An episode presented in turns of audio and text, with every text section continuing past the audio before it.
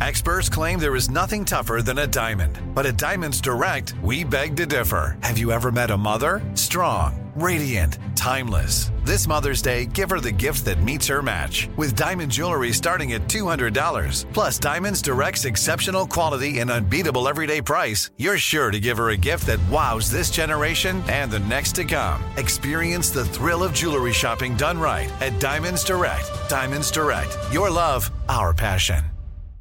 This is your moment, your time to shine, your comeback. You're ready for the next step in your career and you want an education employers respect. So you're not just going back to school, you're coming back with Purdue Global.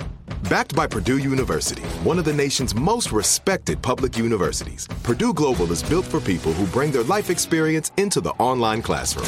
Purdue Global, Purdue's online university for working adults. Start your comeback today at purdueglobal.edu. Hi there, I'm Bob Pittman, Chairman and CEO of iHeartMedia. I'm excited to announce a new season of my podcast, Math and Magic Stories from the Frontiers of Marketing. Our guests this season show us big risk can yield big rewards, like Rob Reilly, the creative head of one of the world's leading advertising firms. I try to create environments where anybody can say anything without any judgment. Listen to a brand new season of Math and Magic on our very own iHeartRadio app Apple Podcast, or wherever you get your podcast. This is Alec Baldwin, and you're listening to Here's the Thing. In 1988, I went to Rahway Prison in New Jersey, now called East Jersey State Prison, to do research for a film. Over the course of two weeks, I interviewed several inmates who were incarcerated there. I met armed robbers, rapists, drug dealers, and murderers, and I'll never forget one minute of it. For over 40 years, Martin Horn's career has focused on men like the ones I met and the prisons they live in. He's held every imaginable job in corrections, from debating the fairness of states' sentencing guidelines to fixing leaky water pipes in aging facilities. In 2002, Mayor Bloomberg appointed Horn commissioner of the New York City Department of Probation. A year later, in an unprecedented move, Bloomberg gave Horn an additional job, Commissioner of Corrections. Horn held both positions until he left in 2009. Leaving public office has allowed Martin Horn to be more vocal about his opinions on prisons, sentencing, and how to deal with our nation's drug problem. I would legalize drugs across the board. You would re- legalize Uh, which after, drugs? after f- all of them. you would legalize all drugs? Yes. Yes. That's a pretty. Yeah. I, well, that's I'm I know, stunned. Well, I wouldn't say that. speechless. I wouldn't say that while I worked for a governor or a mayor Right. who was an elected official. Now, why wouldn't you say that then as opposed to now? Because I had a mortgage to pay. Martin Horn's career in corrections started right out of college. My first job was as a New York State parole officer. And how did you, what was it that led you down that path? Um, I graduated college. I was 21 years old. I needed a job. And um, I took a civil service test. New York State at that time had a test called the Professional Careers Test, and it was sort of a generalist examination. And if you passed it, it qualified you for a variety of positions. And Where did so you grow up? I grew up in Brooklyn, Right. What part?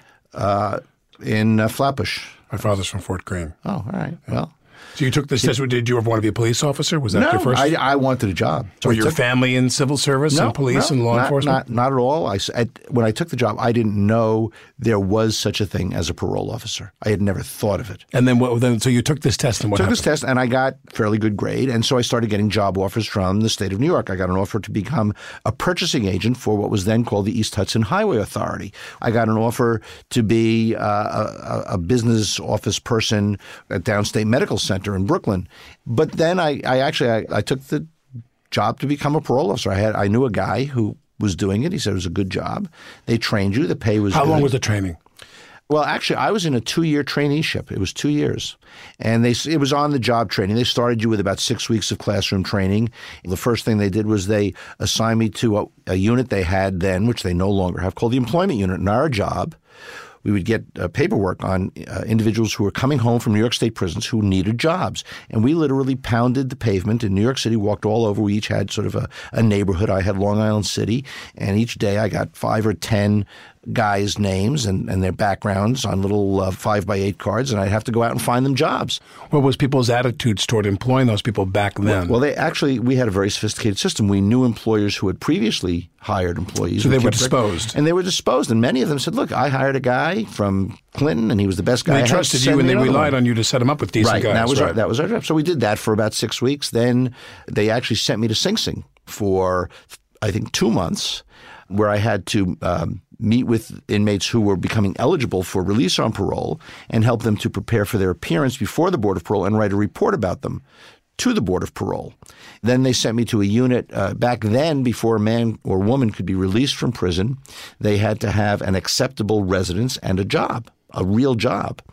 And uh, so the So you were the- interacting uh, during this time with. Yes, but I wasn't responsible for supervising. I was I was re- interacting with families. I was learning how to do investigations. So for the guy that took this test in 1969 who didn't have an eye toward this kind of work, when you were interacting with these people, what did you take from it? it was fascinating. Where else do you see the varieties of human behavior? Uh, I was drama. a kid who had, the drama. I had grown up in a uh, middle class home in Brooklyn, uh, on the edge of Brownsville. Uh, I was familiar with Brownsville in East New York. Uh, there were adjacent neighborhoods. Tough area then.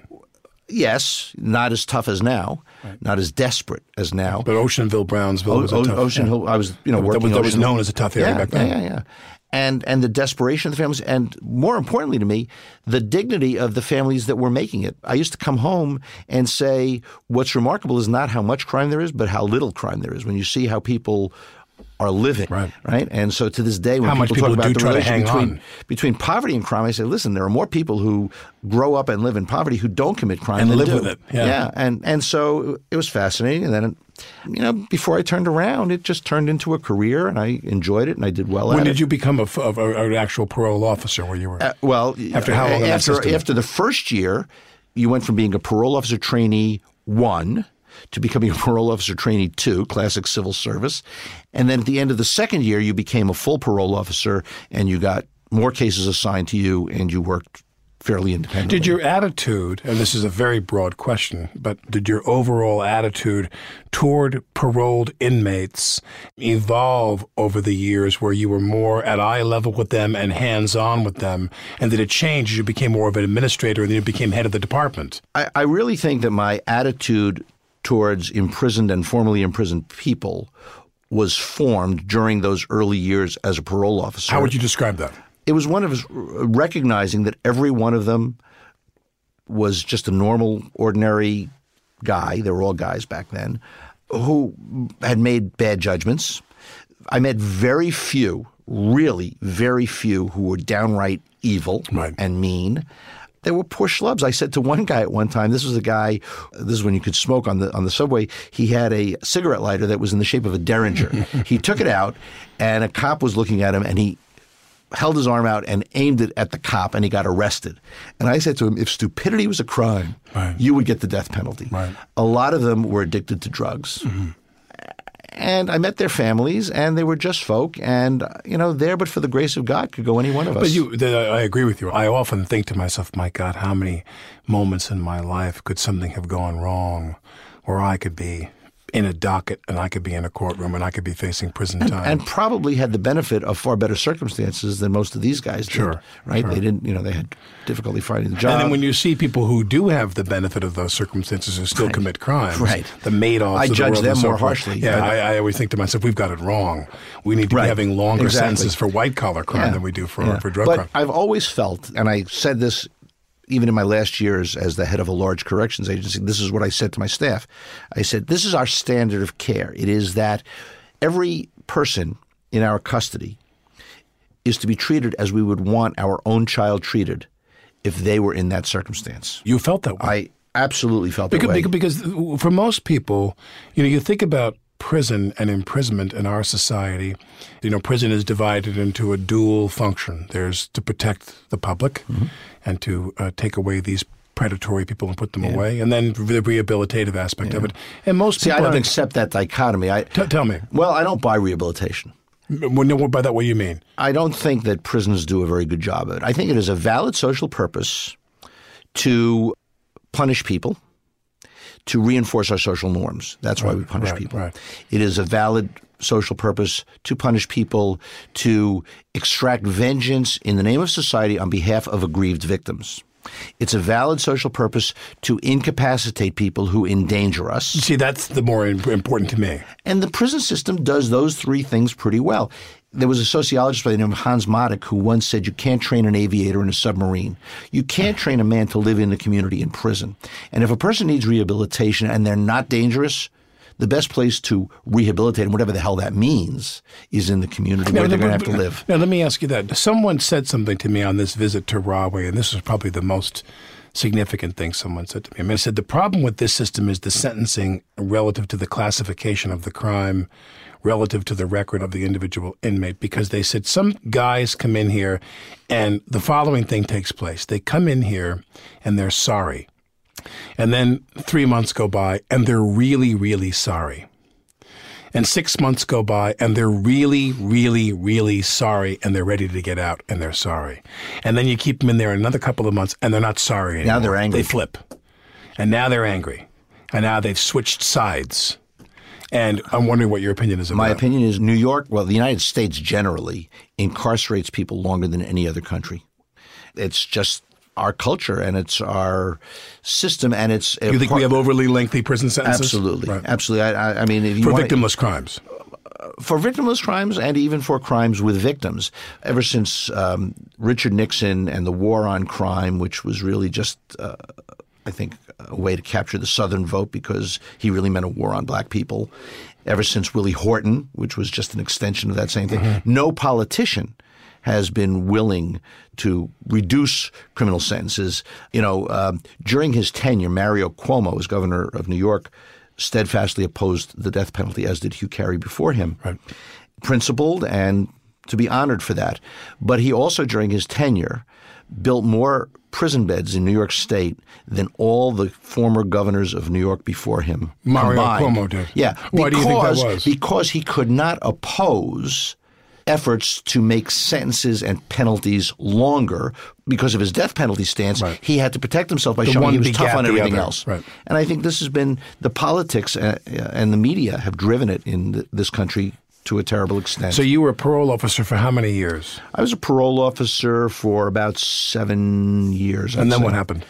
Uh, then, actually, well, I got a graduate degree and I uh, moved uh, to upstate New York to teach in the State University of New York. I got a teaching appointment as an assistant professor.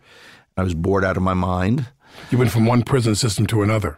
Yes, so to speak. Although uh, an interesting story in the My time father I, was a teacher, so I in the time I, in the time I was a parole officer, I had arrested people. I had sent people back to prison for very lengthy periods of time. Guys who had committed murder, guys who had committed rape, and nobody ever laid a glove on me. It was never a problem. I'd walk up to a guy and say, "Look, I got to take you back." I'd put the handcuffs on him. I'd put him in the car. We'd take him to jail. But while I was teaching, I got embroiled in a tenure battle with a colleague who one day walked into my office and cold cocked me. So. Uh, I always thought that teaching was somewhat more Right. dangerous. Yeah, teacher, uh, untenured teachers are more violent than inmates. Precisely, uh, you know, and, and what they fight about in academia is so strenuous because what they the issues are so petty. How soon after you got cold cocked by the untenured Oh, guy I did left you leave? in uh, uh, six months. I went to Albany to work for the newly appointed Commissioner of Corrections. This was 1977. I went there to work as the uh, director of work release programs. New York uh, at that time was really building up its uh, investment in halfway houses, work release as a way of reducing the time that people spent inside upstate maximum security prisons. what was work them. release then, and what was what is it now? Is it basically the same? Oh, it's been decimated. It's been decimated. Why? Um, I Did it think cost a a lot of reaction. money? No, actually, it saves money. It's less expensive. and the reaction from who? I, I think From- from, the tough on crime tough types? on crime, absolutely. During the last years of the Cuomo administration, I think there may have been as many as six thousand inmates in New York participating in work release programs in New York State. And they would do things, for example, like what? Well, they would literally they would leave the upstate prisons. They come down to a minimum security facility located in New York. There's still one on 110th Street, just off Central Park. And um, that houses how many people? that one houses about uh, probably 150, 200 people. Yeah. Wow.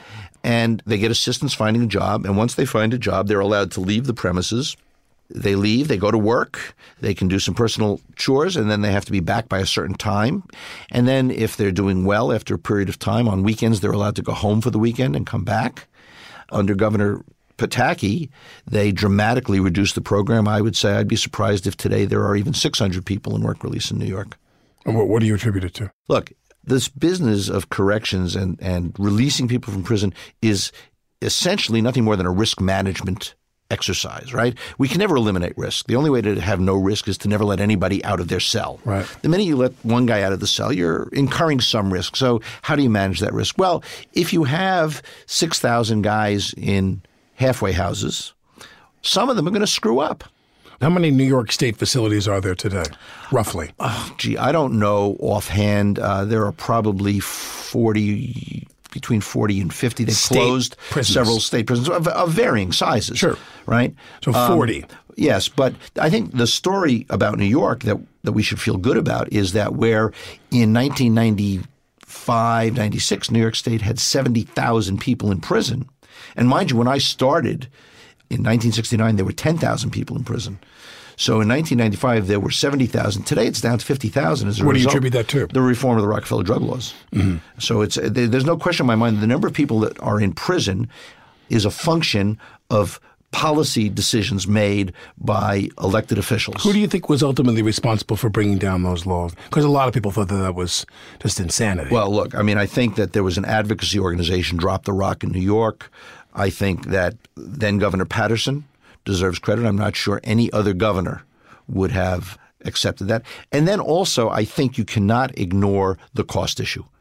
The cost of imprisonment in New York State today, even, is still $2 billion a year. In um, just about every state in the country over the last 20 years, the cost of imprisonment has been the fastest growing item in state budgets. In California, which for years uh, uh, was so proud of its public university system, reached the point where it was spending more on its state prisons, which now hold 160,000 people, than it was on its state universities. So I think that it was a perfect storm. All the factors came together. The fiscal conservatives were driven by the price issues. And the um, Interesting together how that right collision in conservative Right. values has resulted. Right. and that's happening all over the country. And my concern versus is that it's driven by cost and that it does not reflect a genuine rethinking of our approach to crime and imprisonment. So when you leave the education job and you go work for the Department of Corrections in work release, when is the first time as an official of the state you walked into a prison in New York State? Oh, I had walked into prisons as a parole officer, and then so what's the first prison you ever walked first into? prison I ever walked into was Sing Sing. and describe that. The first time you walked into Sing Sing. Well, it's Dickensian, right? I mean, it's uh, it it was built in eighteen nineteen or thereabouts. Uh, the prisoners hewed the stone off the palisades. The walls of the original uh, cell blocks still stand. Uh, when I was there, uh, New York still had a death penalty, and the guy who took me around uh, had been there since before the war. And I, two things I remember about him. One was he said to me, "Kid," he says, "There's nothing new under the sun in corrections." He says everything we're doing today was done years ago. We just call it something different. And he's right. Our approach to imprisonment hadn't changed much. It's it's very much a 19th century invention. And the other thing he did was he took me to see the death house, where Ethel and Julius Rosenberg had been uh, executed. Horn was only five years old when the Rosenbergs were killed, but growing up in a Jewish household in the 1950s, their death nonetheless had a powerful impact. Sixteen years after first seeing the death house at Sing Sing, Horn was executive director of the New York State Division of Parole, and his opinions had evolved. When I was a parole officer, we had an expression: trail them, nail them, and jail them. And the idea was that it was up to the parolee to do all the work. And if he screwed up, we would catch him and lock him up. And we had this belief that if we locked him up before he committed a more serious crime, we were performing a public service.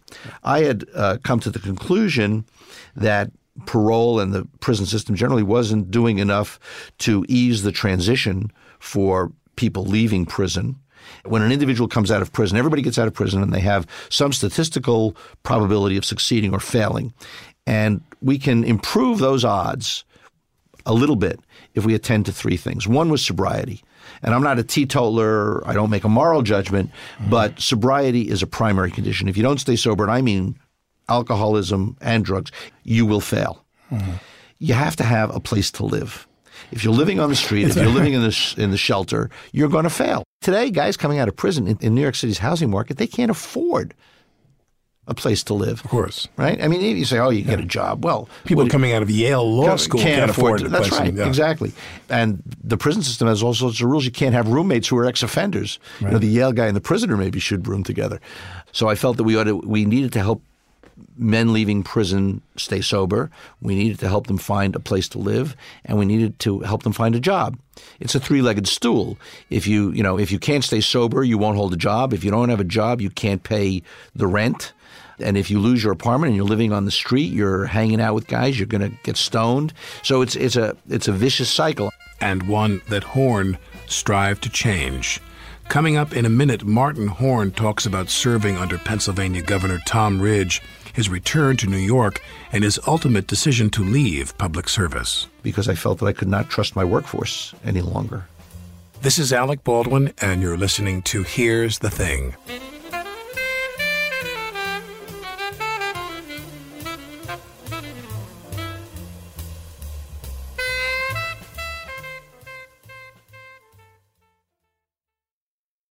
If you want to level up your marketing and business knowledge, then look no further than the Marketing School podcast hosted by Neil Patel and yours truly, Eric Siu. It is the number one marketing podcast in the United States and number 15 on business in the United States and it has amazing guests such as Alex Hormozi, Leila Hormozi, Codie Sanchez. We pull in these amazing interviews with other people that are not only great marketers, but actual operators. And the icing on the cake is Neil and myself were also operators as well. So we share learnings from the trenches. We share secrets that we otherwise wouldn't be sharing with other people. And we also share other advantages that will help you get ahead of your competition. So all you have to do is listen to Marketing School every weekday on the iHeartRadio app, Apple Podcasts, or wherever you get your podcasts. Hi there, I'm Bob Pittman, Chairman and CEO of iHeartMedia. I'm excited to announce a new season of my podcast, Math and Magic Stories from the Frontiers of Marketing. Our guests this season remind us to embrace change and fearlessly look toward the future. Like Andrew Jarecki, award winning filmmaker and creator of Moviefone. The studios didn't really control the theaters, the theaters didn't control the studios. And I thought, well, there's a window in here where I could make things easier for the consumer and also make something that would be very useful for the industry. Or Kellyn Kenny, Chief Marketing and Growth Officer at AT&T who installed fiber in customers' houses rather than leading from afar. It is so crucial that you spend time with the customers. That is the best lesson. In these exciting times, we're looking to the math, the strategy and analytics, and the magic, the creative spark, more than ever. Listen to a brand new season of Math and Magic on our very own iHeartRadio app, Apple Podcast, or wherever you get your podcast. Acclaimed comics writer and notorious Scott Summers hater, Rosie Knight. Well, hello, Emmy winning podcaster and totally unbiased Targaryen royal supporter, Jason Concepcion. Rosie, somehow the X Ray Vision podcast has returned. It feels so good. It does. And like always, we'll be here every week covering the wide world of TV, movies, comics, and geek culture. That's right. We'll be talking about Batman, heroes of that stature, and of course, We'll be inviting our friends in the industry to come geek out with us and share stories. We'll hear from TV writers, from actors, comics creators, pop culture critics, and more. Nothing is off the table because geek culture is pop culture, and we can't wait to share our love of it all with you every single week. Listen to X Ray Vision on the iHeartRadio app, Apple Podcasts, or wherever you get your podcasts.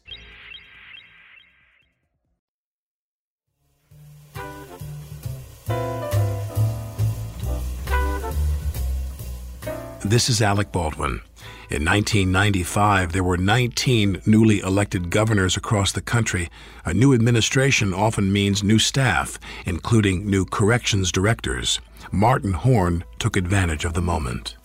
And so I started making uh, cold calls, sending letters to every newly elected governor. Dear Governor elect, here's my resume. Wouldn't you like me to be your corrections director? I called a friend in uh, Pennsylvania. Actually, I called the president of the college I had graduated from in Pennsylvania, and he said, "Well, gee, I don't know, but I'll check." And he called me back the next day. He said, "I spoke to the guy that lobbies for the, our college in, in Harrisburg, and he says, and here's what they said: They said the newly elected governor they did, did not expect to get elected. You know, send him your resume. Here's the address of the transition office, and put a post-it note on top that says put this on the pile of corrections because they're so disorganized. They've got resumes coming in through the transoms. So I did exactly that. I, dear Governor elect. Tom uh, Ridge. Tom Ridge. Let me introduce myself. I'd like to be your corrections director. Here's what I've done. Here's what I, and I put a post-it note on it that says put it on the pile for corrections.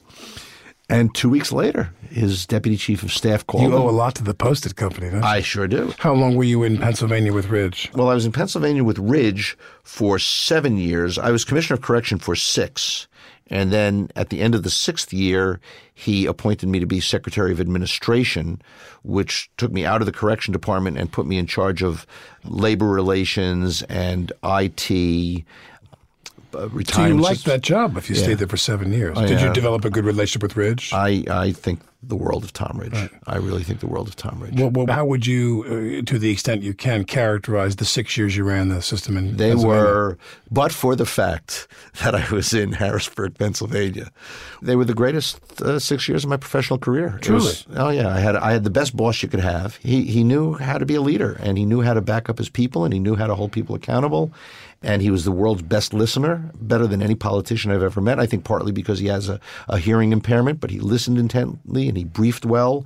He had good values and good instincts. I didn't agree with him on many issues politically, but on, on the core issues, I, I think he was a he was a, and he was a, he was just a good person. He was an approachable guy, and many of the elected officials that I've worked for aren't that way. In whatever way you can characterize this, uh, how would you describe the, the, the system you inherited when you went in, and what would you leave behind six years later? Well, I think you know Pennsylvania is interesting. Pennsylvania is sort of the birthplace of American corrections, where the first prison, the Eastern State Penitentiary, which exists to this day, is still open as a museum, was created in the early 1800s. The, the Pennsylvania Society for the Alleviation of the Misery of Prisoners counted among its members Benjamin Franklin. And uh, there was a very strong Quaker influence and a very different feel. When I got to Pennsylvania, the prisons overwhelmingly were very different than in New York. There was a level of civility in those prisons that I had not experienced. In New York State, in the prisons in the 70s and 80s, you could walk through the prisons and you could feel the antagonism and the tension. You could cut it with a knife. I used to say, What do you attribute that to?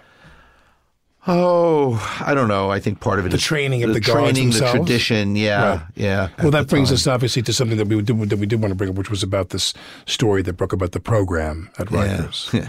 That, well, what happened there? Well, I don't. To this day, I'm not entirely sure what happened. I will tell you this: Is something you think can happen anywhere? Oh, absolutely. Sure. And it is, I will say, what caused me to decide to retire because I felt that I could not trust my workforce any longer. In October 2008, an 18 year old boy was killed at Rikers Island by fellow inmates. The Village Voice had been reporting for the past year about violence among prisoners at Rikers. Guards were said to be looking the other way. In 2012, The Voice obtained and published graphic pictures of knife wounds and other injuries from inside the jail walls. The largest jail system in the country had a fight club that was condoned and even promoted by jail officials. The program, as it was called, delivered the most challenging moments of Horn's career. The story uh, is that a young man by the name of Christopher Robinson was put into a particular housing unit uh, in the adolescent housing unit, and he had been transferred there because in the unit that he had been in previously, he had actually been extorting from a weaker inmate, and he was caught. So his classification was increased, and he was put into this higher classification unit. So, you know, there's sort of a pecking order. So now he gets there, and these guys who had been there for a while, who were this clique, they step up to him and they said, We're going to extort from you. And he says to them, I'm the extorter here. You don't extort from me. So they tuned him up, they beat him up. Come to find out that they had been extorting from other inmates and that this had been going on for some time with the prior knowledge and arguably the connivance of the officers. And basically, the officers had made a devil's bargain with the inmates. Look, you don't beat us up, you don't attack us. And we'll let you Run your the show. ship. Exactly. Which, by the way, you know, the job that we ask corrections officers to do are terrifying. Most officers, perhaps all officers, are scared out of their minds. We ask them to supervise 50 often angry, sometimes mentally ill young men in During the worst period of their lives. during the worst period of their lives who are craving some addictive substance in an open dormitory and they're in that dormitory by themselves. So, how does this one individual assert himself? He does not carry a weapon. He does not carry a baton. There may be another officer in a control room some 10, 20 feet away who can sound the alarm and ask for help, but by the time help arrives, he can be beaten to a bloody pulp. So it's two in the morning. You're making your rounds, walking around this dormitory of 50, 21, 22 year old guys. In the back corner, you stumble across two of them smoking weed. You have a decision to make. You can turn your back and walk the other way. You can try and bust them and run the risk that their friends will pounce on you and pummel you. So, Which happens. which certainly happens How frequently? More frequently than we'd like it to, and that's Right. another reason that I left because I feel the prisons are understaffed. I think it's it's wrong to ask one man. And by the way, today more than fifty percent of the correction officers in the city of New York are women. So, so when you say that th- two guys smoke weed, the corrections officer comes, he sees he got a decision to make, and someone's going to pummel you. Do you have a system in place where you know who's more disposed toward violent behavior inside the facility when they come Yes. in, and why can't you separate them before in an anticipatory way? Well, we have what a system we refer to as classification, and you basically separate the most serious inmates and put them in maximum security. But at the end of the day, somebody has to supervise those maximum security inmates. What um, reforms do you think could be made in supervising maximum security inmates? So well, there'd less- generally, I, I don't like open dormitories. I think every inmate should have his own cell. Cells do not have to be oppressive. They do not have to be depressing. They can be bright and airy. They don't have to be oppressive. and they have cellmates. Everybody has their own room. Everybody should have their own room. I don't You- you like do. double celling. I don't. And You I, don't? Why? No. Well, I think that You don't think that's cruel and unusual? People have no I, human contact. I, I think, well, I, I don't like to use those terms, cruel and unusual. And in fact, the Supreme Court has said that there is no one man, one cell rule living in the Constitution. But I think that we all have privacy needs. to your knowledge, and I would trust your opinion, do the inmates do they want their own cell? They would. Do they prefer it? Some like company, some like company for the wrong reasons. But most people, I think, want their privacy. This is your safety zone. Right. Nobody can get to you if you want to come out. You know, different people go to prisons and, and they're terrified to be out in the prison yard with all these other inmates. Is there a imposing- constant pulsing sense of fear for people who are in the prison yard? Not in a well run prison. Look, it's the job of the officers to keep the inmates safe. And if we don't keep the inmates safe, they'll find ways to keep themselves safe. How will they do that? They'll do that by joining gangs and they'll do that by creating. How prevalent is that in, prison in New York State now? A lot of gangs. I can't comment on New York State prisons. I know that it's, New York City? it's certainly a problem in New York City. And in the city, and they do these gangs. I guess, like if I got into prison tomorrow, is it just expected I'm going to join a gang for my own protection? Well, see, this gets to the program. You're the new guy. You come into a, this open dormitory of 50 inmates, and there's a group of uh, maybe 10 or 15 of them. Perhaps they know themselves from the street. Perhaps they self identify as Bloods or Crips or Latin Kings or Aryan Nation. whatever. Not too many of those in New York. But if you're in California, sure. And they step to you and they say, here's the deal. Are you with us?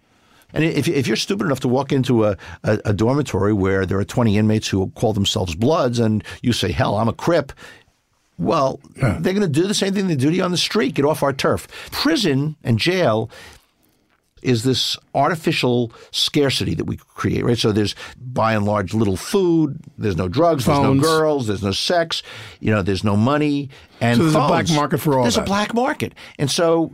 As with any place else, a group of inmates emerges and they say, We control it. The simplest thing, and this was what was happening certainly in the adolescent jail where that program occurred, there were never enough chairs for all the inmates. And a group of inmates would say, on Saturday mornings when this program is on or when this sporting event is on, there's one TV set, it's for the black guys. And you Spanish guys, you stay in your cells because that's our time. Right. Now, an officer has a choice to make. First of all, he should see it going on. And if he sees it going he on, he take should away intervene. that- He should take that away. Were there any prosecutions of any of the officers? Oh yeah, the involved in this? officers, uh, two officers actually were convicted of gang assault. Right. And uh, five or seven of the inmates ultimately were convicted. I don't know what the charge was, but it might have been manslaughter. I mean, I don't think they intended to kill Christopher Robinson. The troubling thing was that there had been stories for some time, uh, and this is what The Voice documented, that this had been going on. There were breadcrumbs, and that if we had done a better job of following those breadcrumbs, we perhaps would have seen it earlier and, and prevented it. Do people? But you know, uh, I'd like to get back to another point you make. You know, you make the point about uh, how we deal with white collar criminals, or with everybody uses the Madoff example. You know Martha Stewart? Mm-hmm. You've met her many times, yeah. I'm sure she's a lovely person. So we know that uh, some years ago she um, lied to a federal officer investigating supposed uh, insider stock manipulation. She was not convicted of the stock manipulation. She was convicted of lying to a federal officer, and she got what four months in a federal prison in Alderson. So today, but for her current troubles with Macy's and Penney's, she's better off than she was when she went to prison. What did society gain by that? Let me suggest to you what if instead we had erected a um, 10 foot high platform in Times Square and we had climate controlled it? We enclosed it in plexiglass, we heated it, we air conditioned it, and we put a, a stool, you know, like a bar stool in it. And we, It's like a stocks. Uh, like, well, I wouldn't put her in stocks, but I would But say it's you know, similar. every day you ought to be here at nine o'clock in the morning, and you were to remain here until five in the afternoon. You know, we'll protect you from the elements, and you'll sit here with a sign around your neck that says, "I'm a liar."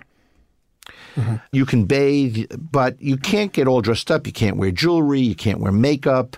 You know, you can attend to all your personal needs, that sort of thing. We're not looking to harm you, but you can't do all that stuff. And after you've sat in Times Square for some period of time where the world could see that you are a liar, you are to perform community service for a year where you're to go out to uh, East New York and teach young women about nutrition, about dressing for success, about all of the things that you do so well. And in addition, you have to uh, pay back treble or quadruple what you made on this financial fraud. And that's it. But we're not going to imprison you. Would we have had as great a deterrent effect? Would we have punished her? Would we have convinced her not to try to do it again? Would we have deterred others?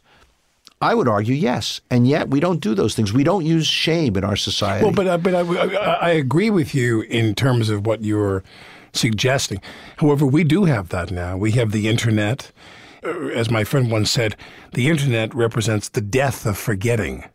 Martha Stewart is forever going to be referred to as, you know, formerly incarcerated, right. blah, blah, blah. That, that's going to stay with her for the rest but, of her life. But was she punished? My point is simply this. As a society, our primary response to crime is prison.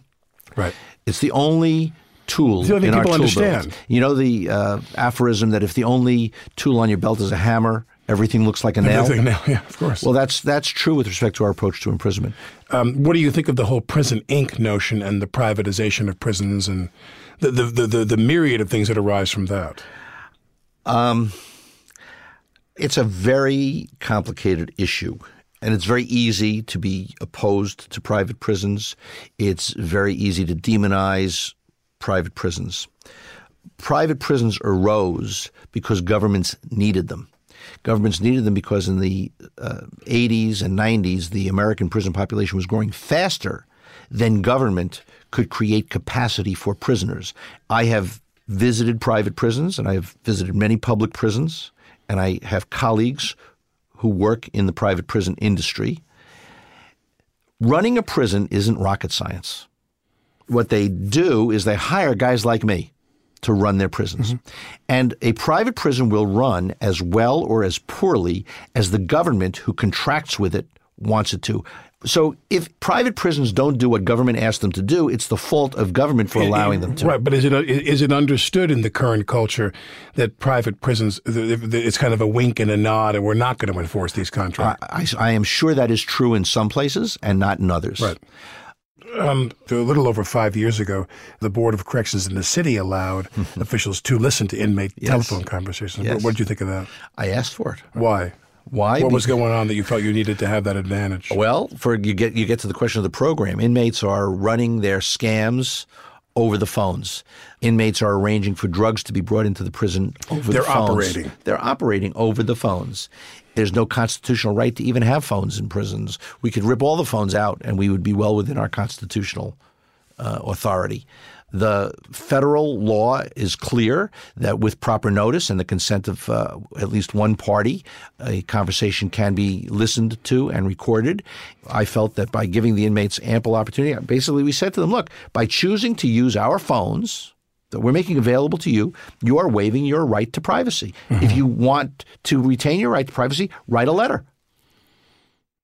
If you had um, three things that you were going to change about the uh, federal, state, city, what would you change about the way we deal with convicted felons? Well, so that's, that that excludes the city. Let's talk about federal and right, state. federal and state.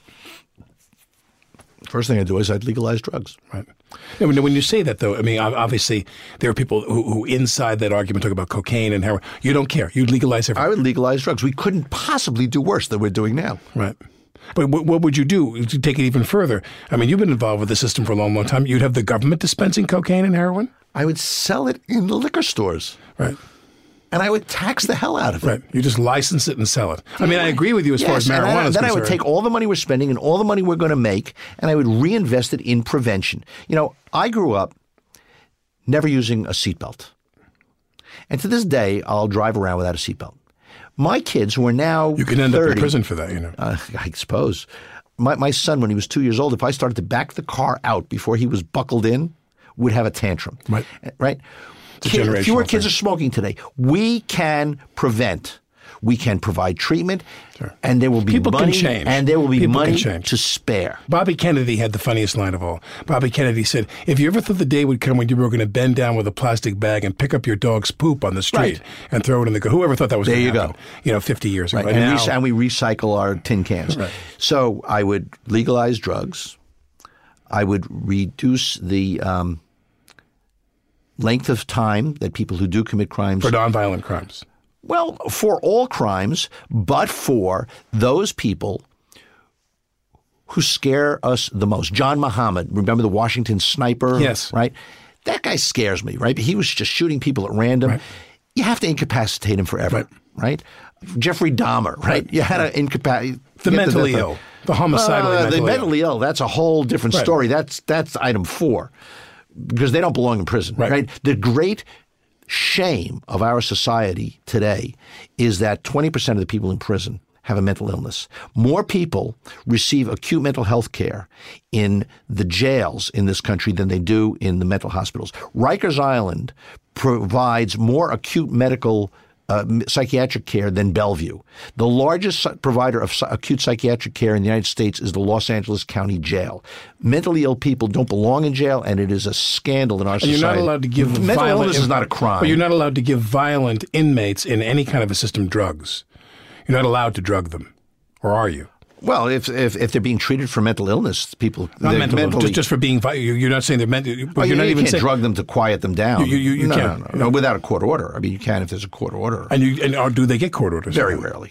Very rarely. Don't equate violence with mental illness. What about talking about those guys that are violent? Uh, there are some people who need to be incapacitated, and I would incapacitate them. That doesn't bother me. A guy who is a serial uh, rapist, a serial uh, child molester, doesn't bother me in the least. So other than them, him up shorter sentences for everybody. But everybody else, the, the guy who commits a, a robbery, the guy who commits a burglary, the guy who steals your car, the you know, uh, We've They don't need to go to prison for as long as they do. Exactly. What's number three?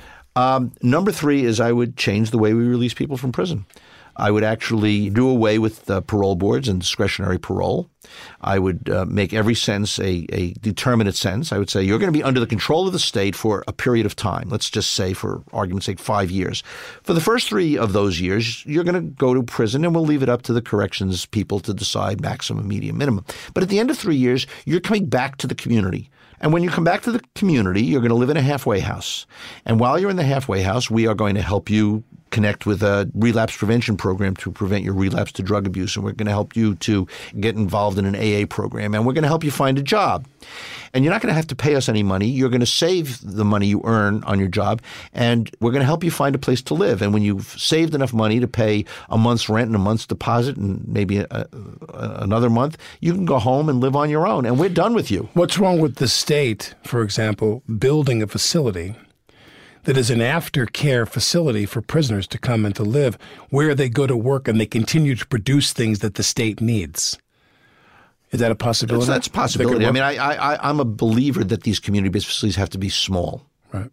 Uh, and not resemble prisons. They should be normalizing. The right. point is that people need to be normalized as they return to the community. So I would I would have fixed sentences, and that way, w- what happens now is uh, Johnny Jones goes to prison for uh, five to fifteen years. Well, is it five or is it 15? and if the parole board paroles him at five, the victim says, My God, I thought he was going away for 15 years. Or he goes in front of the parole board and they say, Johnny, we're going to hold you for five more years. He says, But when I pleaded guilty and my lawyer told me that if I did everything right and kept my nose clean, I'd be out in five. And the parole board says, Well, we weren't in the room when that deal got made. We're not bound by that. So it, the whole system currently is deceptive, causes people to distrust the system. It right. undermines respect for the rule of law, and it, it doesn't allow us to uh, release individuals from prison in a planful way. So I would; uh, those are the three things I would change. Are you glad you're done? Are you glad you're walking away from that reality? It, it was world? it was it was a fascinating career. I am absolutely glad I'm done. You are. Um, was it spiritually deadening in other ways as well? I mean, because I, I can't think of anything more horrific than when I was in prison. On some level, there is no place else a grown man could have as much fun. When I was the warden of Hudson Prison, I used to uh, say to people that it was a cross between being the headmaster of a somewhat down on its heels boys' school and the King of England, because you were in charge and you had to deal with everything from the pipes in this hundred year old facility breaking to making sure that uh, there was adequate food and that the food was well prepared, to making sure that there were no contagious diseases, that tuberculosis didn't spread, that measles didn't spread, that people got psychiatric care. You had to deal with labor relations. You had to deal with ethical issues. You had to deal with legal issues. You were the Lord High Governor. And it was fascinating. And in that respect, it, I, I couldn't have had a better career.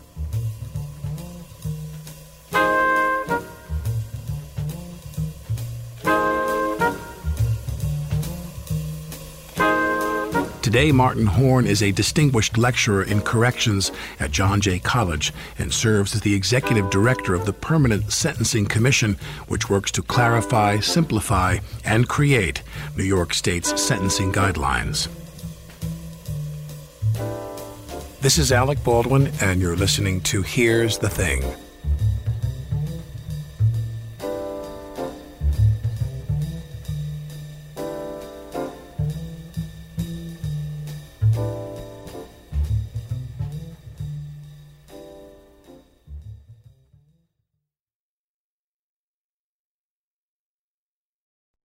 Hi there, I'm Bob Pittman, Chairman and CEO of iHeartMedia. I'm excited to announce a new season of my podcast, Math and Magic Stories from the Frontiers of Marketing.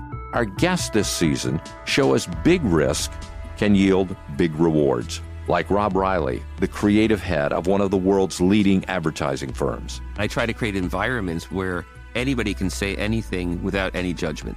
Listen to a brand new season of Math and Magic on our very own iHeartRadio app Apple Podcast, or wherever you get your podcast. If you want to level up your marketing and business knowledge, look no further than the Marketing School podcast, hosted by Neil Patel and yours truly, Eric Siu. It is the number one marketing podcast on Apple and number 15 on business in the United States. Now, if you want to listen to interesting conversations with operators that have been there, done that, also with other interesting guests, then listen to Marketing School every weekday on the iHeartRadio app, Apple Podcasts, or wherever you get your podcasts. Hello, acclaimed comics writer and notorious Scott Summers hater, Rosie Knight. Well, hello, Emmy winning podcaster and totally unbiased Targaryen royal supporter, Jason Concepcion. Somehow the X Ray Vision podcast has returned. And like always, we'll be here every week. You'll hear from TV writers, actors, comics creators, pop culture critics. Nothing is off the table. Listen to X Ray Vision on the iHeartRadio app, Apple Podcasts, or wherever you get your podcasts.